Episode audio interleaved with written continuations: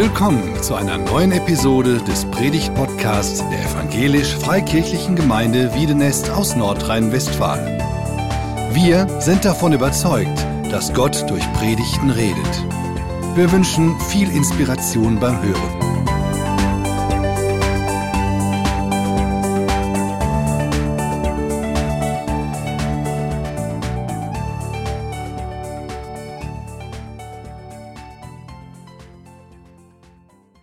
Einsteigen mit einer Geschichte, die vor vielen Jahren, wo ich 19 war, mal ergangen ist.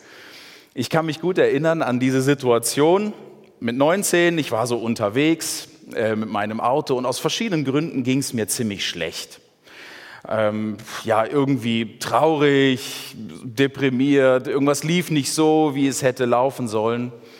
Und ich war so am Autofahren und war am Beten und habe gesagt, Herr Jesus, ich verstehe das irgendwie nicht. Es ist doch klar, ich liebe dich und du liebst mich. Wo ist das Problem, wenn du dich einmal nur kurz zeigst? Wo ist denn das Problem? Wir sind doch, wir sind doch eng miteinander verbunden, ist doch alles geregelt zwischen uns. Du hast mir vergeben, ich gehöre zu dir, ich vertraue dir. Zeig dich doch einmal ganz kurz. Ähm, also dann wäre ja alles geregelt und alles wunderbar. Und ich dachte so, boah, die Jünger, die hatten es schon gut, oder? Die Jünger, die sind so jeden Tag mit Jesus unterwegs gewesen, die konnten ihn beim Frühstück erleben, die konnten ihn beim Mittagessen erleben, die haben ihn den ganzen Tag gesehen und haben gehört, was er gesprochen hat und gepredigt hat. Und das hätte ich auch gerne. Herr Jesus, komm nur einmal ganz kurz, dann ist alles okay.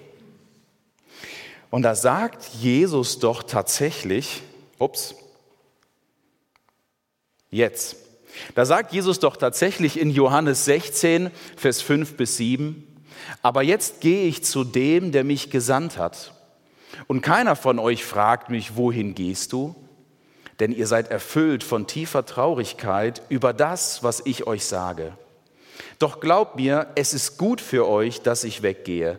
Denn wenn ich nicht von euch wegginge, käme der Helfer nicht zu euch. Wenn ich aber gehe, werde ich ihn zu euch senden. Da sagt er doch tatsächlich, es ist gut für euch, dass ich weggehe. Als ich den Text dann ähm, kurz danach gelesen habe, dachte ich, Herr Jesus, entschuldige mal, was kann denn daran gut sein, dass du weggehst? Wie kann man sich denn, wie kann man das als gut bezeichnen, wenn ich dich nicht mehr jeden Tag sehen könnte?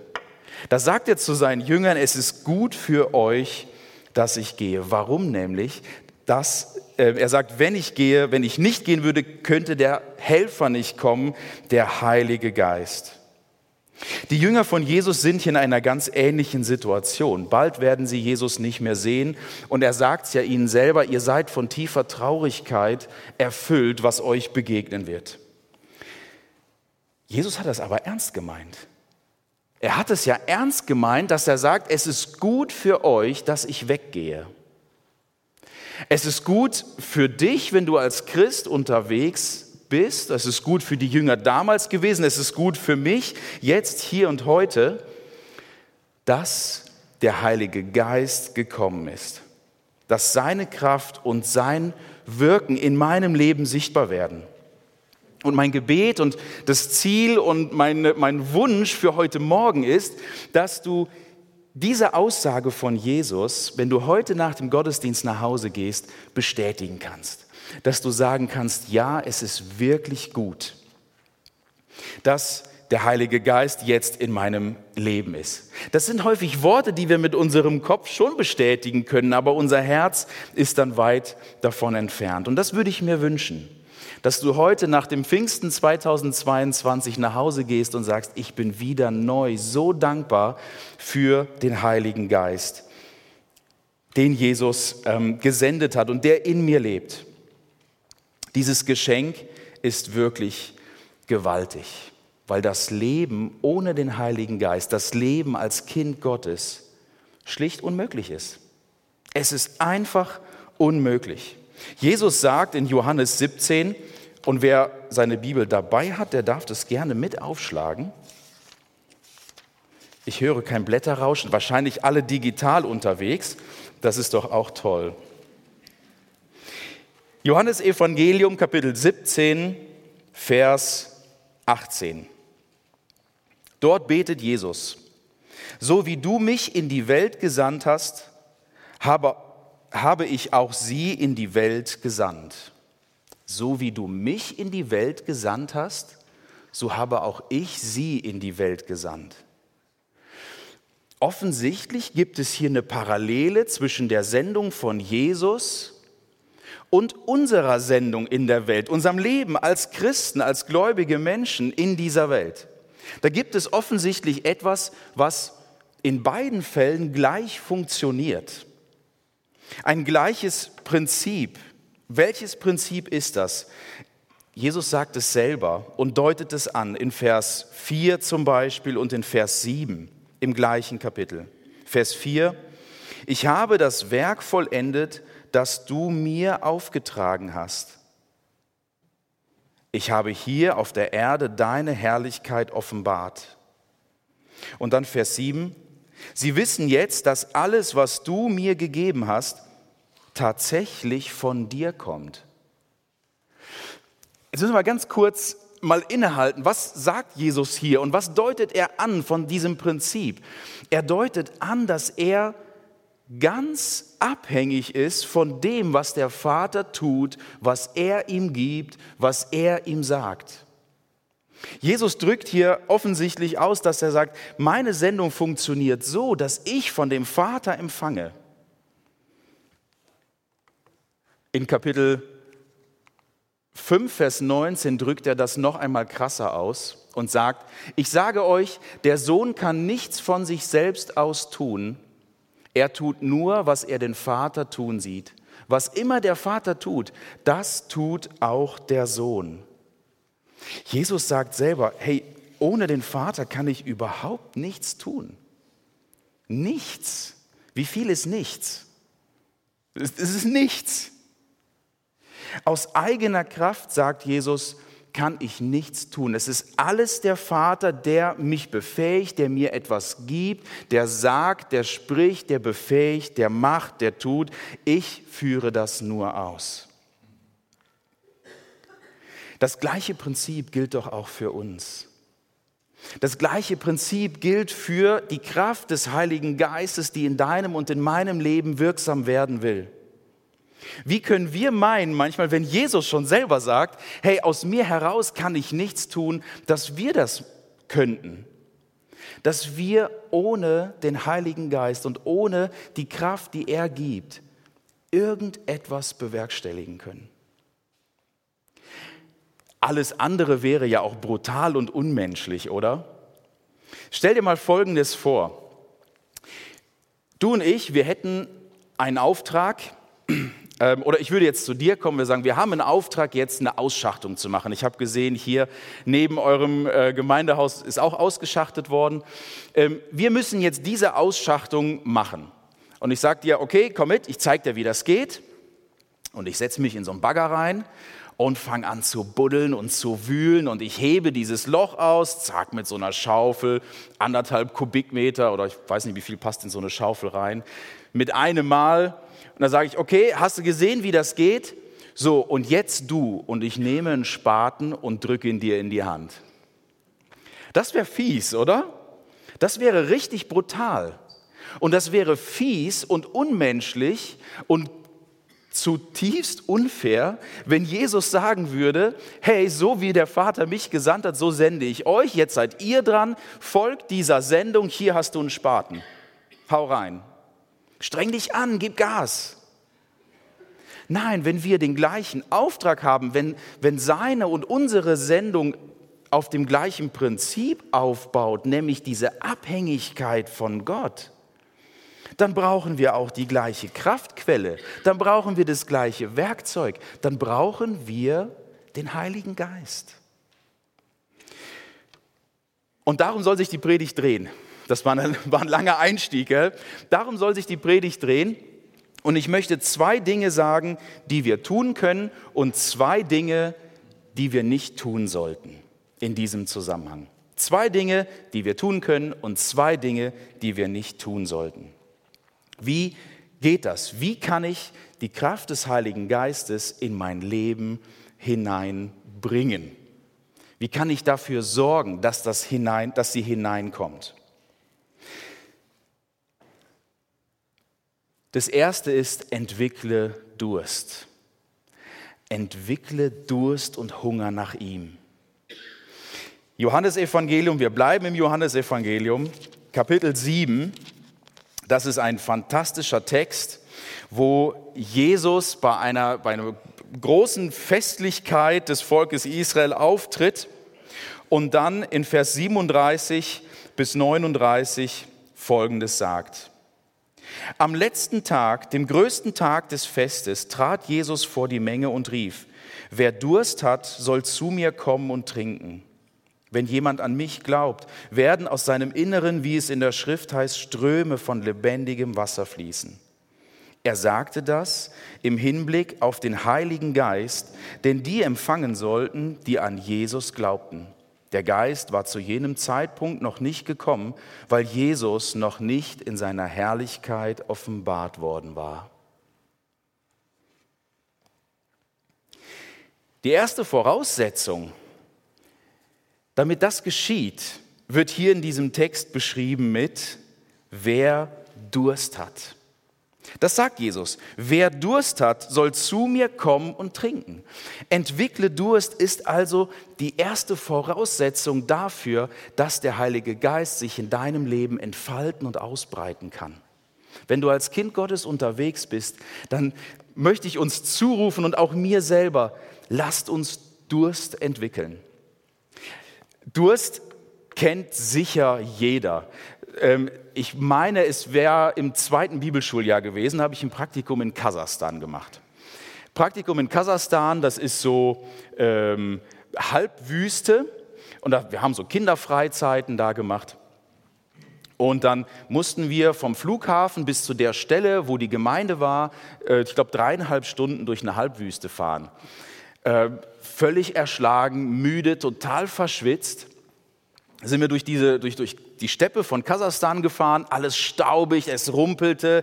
Wir sprangen in diesem Bulli hin und her, von Anschnallgurten war da nichts zu sehen, weit und breit.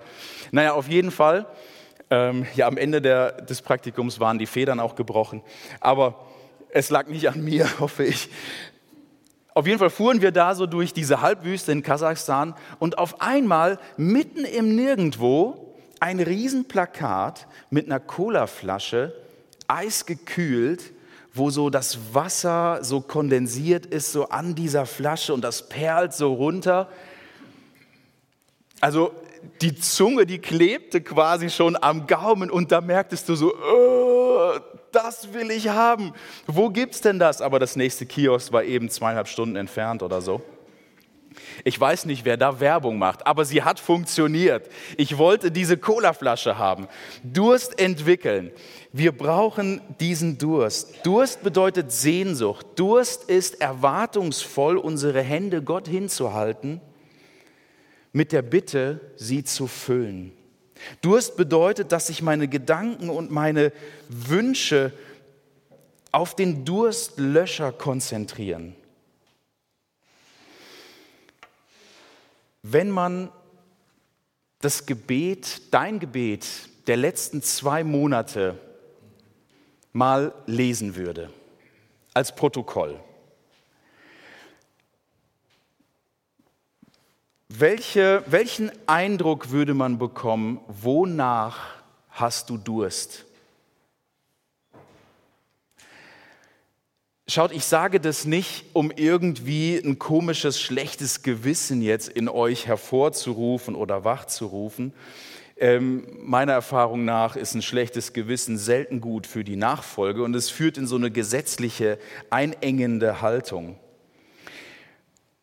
Es geht nicht darum, dass du jetzt sagst, oh, du hast recht, oh nein, ich sollte durstiger sein nach dem Heiligen Geist. Das ist nicht das Ziel. Im Philipperbrief Kapitel 2, Vers 13 wird uns gesagt, dass Gott beides in uns bewirkt, sowohl das Wollen als auch das Vollbringen. Ich finde das so ein befreiender Vers in der Bibel, dass Gott beides bewirken möchte, das Wollen und das Vollbringen. Jetzt wäre also der falsche Ansatz zu sagen, okay, oh nein, ich muss mich mehr anstrengen, ich muss irgendwie durstiger werden. Der richtige Ansatz wäre, wenn, dieses, wenn dieser Vers stimmt, bitte Gott darum, dass er dich durstiger macht.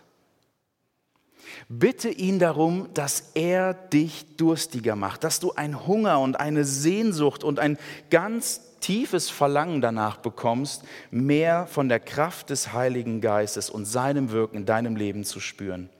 Und ich kann dir versprechen, das sind Gebete, die Gott liebt. Also er liebt ähm, grundsätzlich, wenn wir beten, aber das erhört er gerne.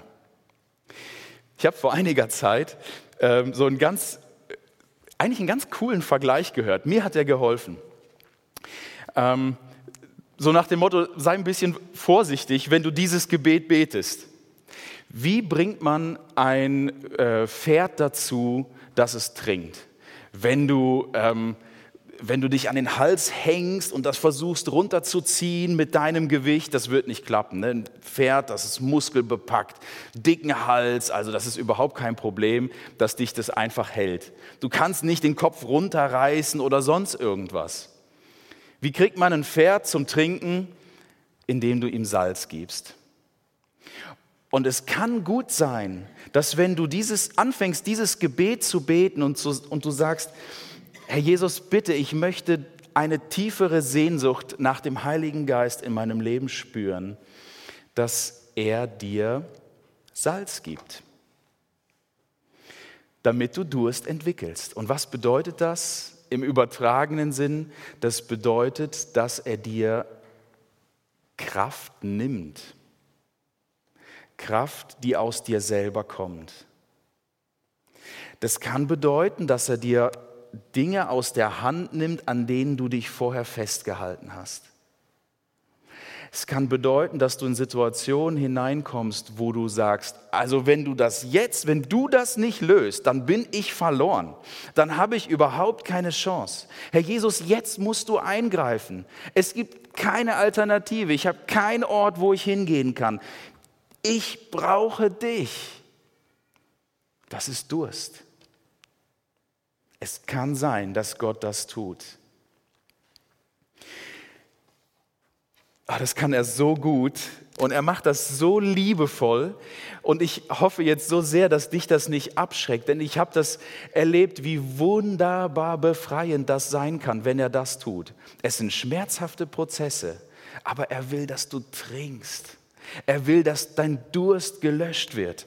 Und er liebt dich so unfassbar, dass er sagt, ich gehe diesen Prozess mit meinem Kind, damit, er endlich, damit es endlich spürt, was es bedeutet, dieses frische Wasser zu bekommen. Er lädt uns selber ein, so zu beten. Lukas 11, Vers 11 und folgende. Ist unter euch ein Vater, der seinem Kind eine Schlange geben würde, wenn es ihn um einen Fisch bittet? Oder ein Skorpion, wenn es ihn um ein Ei bittet? Wenn also ihr, die ihr doch böse seid, das nötige Verständnis habt, um euren Kindern gute Dinge zu geben, wie viel mehr wird dann der Vater im Himmel denen den Heiligen Geist geben, die ihn darum bitten? Wow. Wie viel mehr wenn ihr schon in der Lage seid, das ist der Schlüssel für diese ganze Passage, ähm, wie viel mehr ist Gott bereit, der gut ist und heilig, euch diese Bitte zu erfüllen? Wir dürfen um die Erfüllung mit dem Heiligen Geist bitten. Das Zweite, das Zweite, was wir tun können, ist, entwickle Vertrauen. Wenn wir Gott bitten, uns mit dem Heiligen Geist zu erfüllen, dann ist er daran interessiert, dass unser Vertrauen zu ihm wächst. Schau, der Heilige Geist ist nicht einfach nur das Sahnehäubchen auf dein Leben. Er ist nicht einfach nur so nach dem Motto, ähm, ja, hallo Heiliger Geist, schön, dass du da bist, die Party meines Lebens ist voll im Gange, aber für dich finden wir auch noch ein Plätzchen, wo du reinpasst.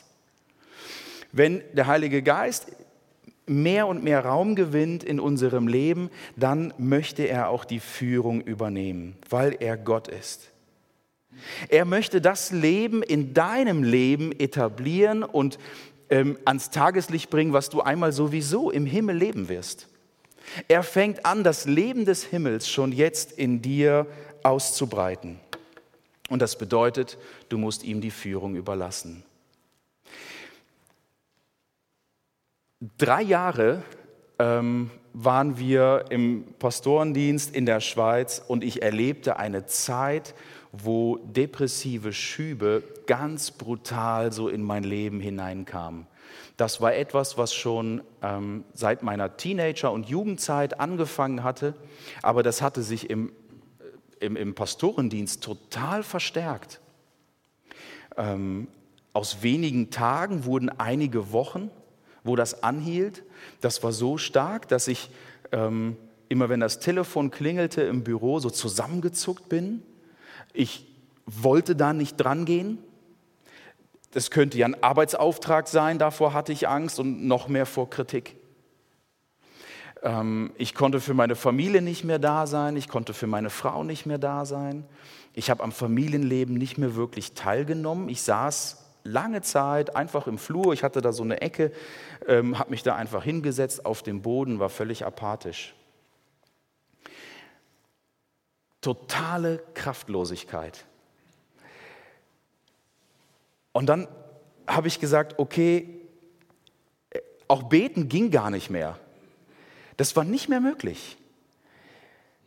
Was kann ich tun? Ähm, ich habe mir, damit ich nicht nach zwei Minuten aufhöre zu beten, habe ich mir einen Timer gestellt und gesagt, bevor dieser Timer ähm, ja, klingelt, werde ich nicht aufhören, einfach vor Gott zu sein. Ich konnte nichts sagen. Ich saß einfach da und war in seiner Nähe. Und irgendwann kam so dieser Moment, wo ich gesagt habe, Herr Jesus, was machst du mit mir? Ich bin doch für dich unterwegs.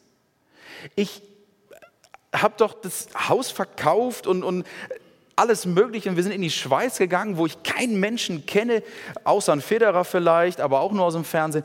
Ähm, und das tun wir doch für dich und du lässt mich hier völlig hängen. Völlig. Wie soll denn das gehen? Und ich war am Schimpfen und ich war am, am Jammern und, und Gott, was machst du mit mir und so. Und, und dann habe ich gesagt, Herr Jesus, wenn du so weitermachst, dann lande ich im Burnout keine Ahnung, was das war. Ich hatte nur gehört, ungefähr so und so könnte das aussehen. Ich, so stelle ich mir das vor, da gehe ich nach Schaffhausen in die Psychiatrie. Wenn du so weitermachst, lande ich im Burnout. Willst du das? Es ging die ganze Zeit so weiter. Und dann stellt er mir eine Frage, so aus dem Nichts stellt er mir eine Frage. Und wenn Gott redet, mit ihm kann man echt schlecht diskutieren, habe ich gemerkt. Weil er hat immer recht. Und er stellte mir die Frage, Boris, was ist, wenn das zu meinem Plan gehört? Was ist, wenn ich dich mit Burnout gebrauchen möchte? Nur diese Frage. Und das schlug bei mir ein wie eine Bombe. Schaut, da hatte sich plötzlich, auf einmal veränderte sich was und ähm, es war so zugezogen und so dunkel irgendwie um mich ähm, davor gewesen und ich habe dann noch eine halbe Stunde mit ihm versucht zu diskutieren, zu argumentieren. Ja, aber da bin ich ja nicht mehr so effektiv und da kannst du mich ja nicht mehr wirklich gebrauchen und so weiter. Diese ganzen Argumente. Und nach einer halben Stunde habe ich gesagt, okay, okay. Herr Jesus, wenn das zu deinem Plan gehört, wenn du das in irgendeiner Form einsetzen möchtest, keine Ahnung, was das bedeutet, okay. Und in dem Moment zerreißt die Dunkelheit um mich herum, also dieses, dieses Schwere, dieses Depressive, und ist seitdem nicht mehr zurückgekommen. Und das finde ich einfach herrlich. Und ich liebe das. In dem Moment, wo ich die Kontrolle über, über, über mein Leben, die ich so krampfhaft festgehalten habe, abgegeben habe, wo ich gesagt habe, okay, Herr Jesus, dann, dann gehört das halt dazu. Versprich mir nur eins, du darfst dich nicht von mir entfernen. In dem Moment entstand Freiheit. In dem Moment entstand so eine Freiheit, die ich so genießen darf. Und das finde ich so schön und so herrlich. Und das kann in deinem Leben auch sein. Je mehr der Heilige Geist Platz hat in unserem Leben, desto mehr Kontrolle wird er übernehmen und dir aus der Hand nehmen. Wir haben manchmal so eine Angst, uns diesem Weg zu öffnen und da hinterher zu gehen, aber er meint es so gut. Wenn du dem Heiligen Geist vertraust, wird er dich immer tiefer in die Freundschaft mit Jesus bringen. Das ist einer seiner Wirkungsweisen, seiner Hauptwirkungsweisen. Weil ihr nun Söhne und Töchter seid, hat Gott den Geist seines Sohnes in eure Herzen gesandt, den Geist, der in uns betet und aber Vater ruft.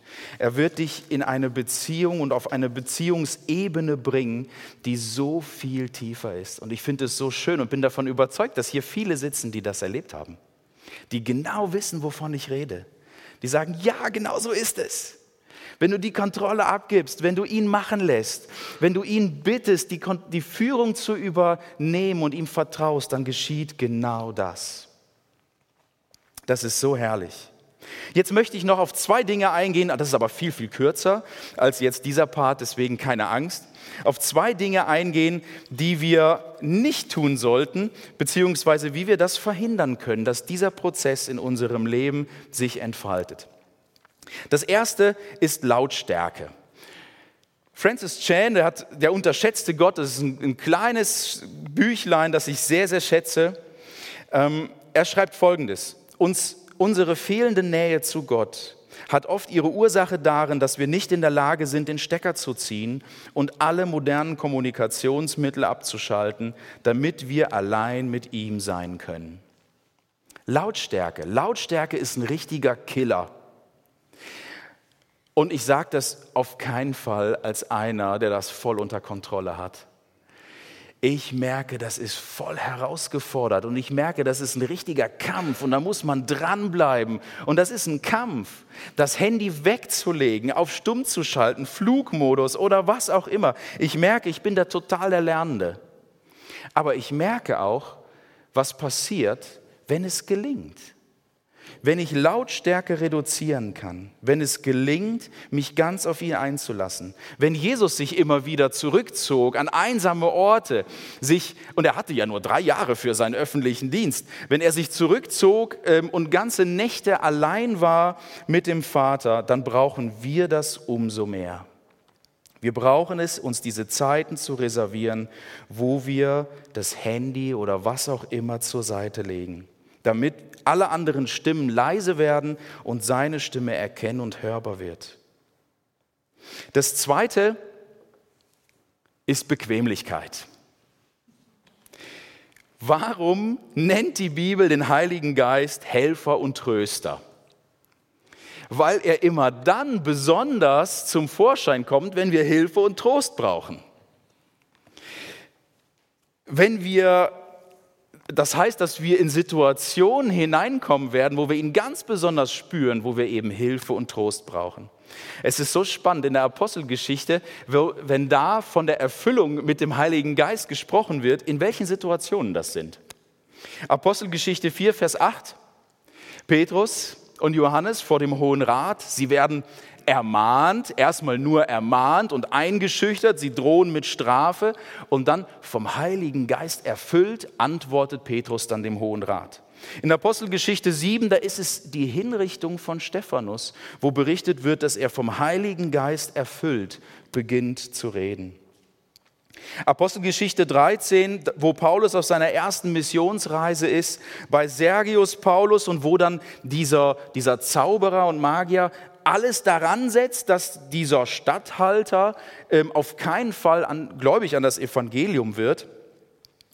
Und da ist es, da äh, ist es Paulus, von ihm wird geschrieben, und vom Heiligen Geist erfüllt, widersteht er diesem ähm, Berater, diesem Magier, der da so gegen sie unterwegs war. Hier sind Menschen, die in besonderen Herausforderungen stehen, die den Heiligen Geist in seiner Fülle erleben. Du möchtest den Heiligen Geist erleben. Du sagst, jawohl, das möchte ich gern. Ich will seine, seine Kraft in meinem Leben wirklich spüren. Dann musst du Bequemlichkeit überwinden. Dann erzähle Menschen von Jesus, von dem, was in deinem Leben passiert ist. Dann gehorche dem Heiligen Geist. Dann geh hin zu jemandem und bitte ihn um Vergebung, wo du schuldig geworden bist. Dann fang an, wirklich Dinge umzusetzen und du wirst merken, jetzt beginnt der Heilige Geist zu wirken. Jetzt beginnt er wirklich sich in meinem Leben zu entfalten. Der Heilige Geist ist immer da, besonders aktiv, wo wir an der Front für Jesus sind. Da greift er ganz besonders ein. Der heilige, kraftvolle Leben mit dem Heiligen Geist ist nicht einfach irgendeine komische Theorie. Das ist nicht einfach nur ein Drüberfliegen über das, was in unserem Leben passiert. Nein, es ist, dass Gottes Kraft in unsere Nöte hineinkommt, in deinen Alltag, hier und heute. Das möchte er. Er möchte dir begegnen. Und er möchte, dass deine Beziehung zu Gott vertieft, erneuert, belebt und auf einer immer neuen und herrlicheren Ebene gehoben wird. Und dazu fordert uns die Bibel immer wieder auf, Lautstärke zu reduzieren, sich auf ihn einzulassen und Bequemlichkeit zu überwinden. Wie machst du das? Indem du ihn bittest, das in deinem Leben zu tun. Und dann kannst du echt gespannt sein, was Gott in deinem Leben tun wird. Manuel hat gesagt, ich soll noch beten. Und du rennst offene Türen ein. Ich möchte das gerne mit euch zusammen machen. Ihr habt lange gesessen. Wer kann und möchte und ein bisschen den Kreislauf äh, mal in Schwung bringen möchte, der steht doch gerne dazu auf. Herr Jesus Christus, wir brauchen dich so sehr. Und wir danken dir, dass du den Heiligen Geist gesendet hast. Herr Jesus, ohne ihn, was wären wir da? Heiliger Geist, ich bin so froh, dass du da bist. Und ich bin so froh darüber, dass du mir und uns und jedem, der das zulässt, Jesus vor Augen führst. Ich danke dir für deinen Dienst. Herr Jesus Christus, ich möchte dich bitten, dass du die ganze Gemeinde segnest. Und du siehst jetzt in diesem Moment auch jede persönliche Entscheidung und jedes Gespräch, oder auch einfach nur Seufzen im Herzen? Herr Jesus, ich möchte dich bitten, dass du das beantwortest. Ich möchte dich bitten, dass du unseren Durst stillst.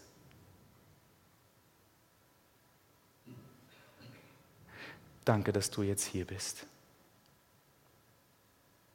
Danke, dass du uns jetzt begegnen möchtest im Liedersingen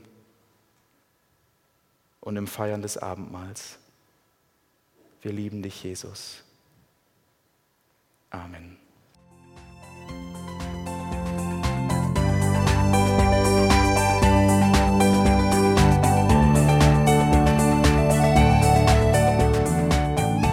Sie hörten einen Predigt-Podcast der EFG Wiedenest. Weitere Predigten, Informationen zu Jesus Christus und zu unserer Gemeinde gibt es unter www.efg-wiedenest.de